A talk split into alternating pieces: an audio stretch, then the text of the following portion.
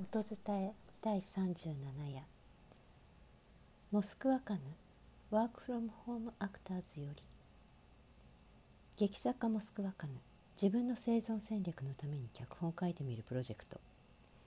テレアクトとは家で一人で誰でも演じることができてスマホがあれば撮影も配信もできる2分20秒以内の一人芝居の企画名。2020年3月以降の日本で暮らす人々の物語。おでことつむじだけでいる。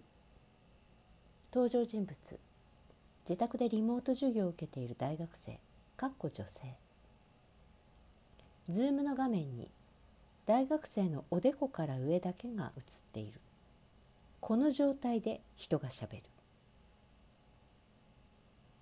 いやこれ考えた自分天才なんじゃないかって思ったんですけどけれど化粧も着替えもせずに授業受けれるじゃないですか？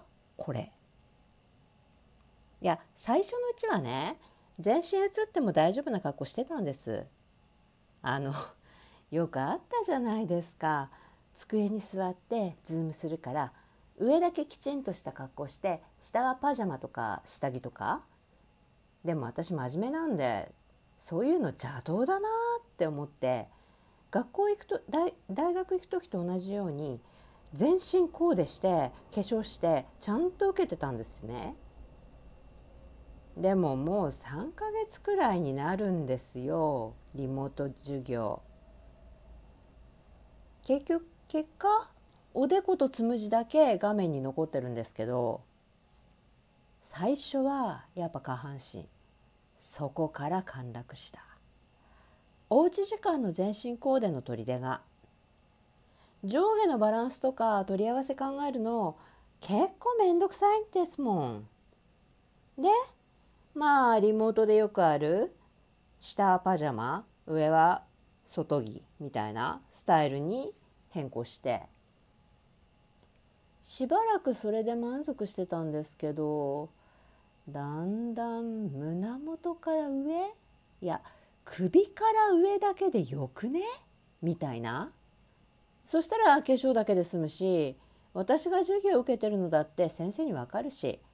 でパジャマのままで顔だけ写して授業に出たんですよ。そしたらね快適。服を選ばなくていいのマジで楽だなって気づいちゃって。でも化粧に関しては最後の一線っていうかいやいやそこ面倒くさくなったら終わりじゃんとか思ってて。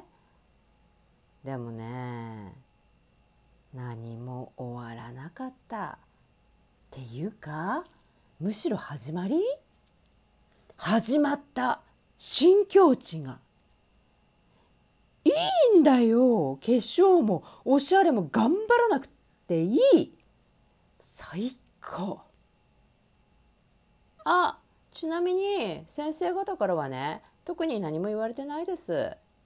なんでこれこのまま私が画面から消えても実はバレないんじゃないかって最近思い始めてますね。最近は自分どこまでフェードアウトできるかちょっと楽しくなっちゃってます。自分ずっと学校とか家とかちゃんとしてなきゃって思ってたんでちゃんとしなくていい。いなくてもいいってなんかいいですよね。大学生画面から消える。大学生画面に顔を出す。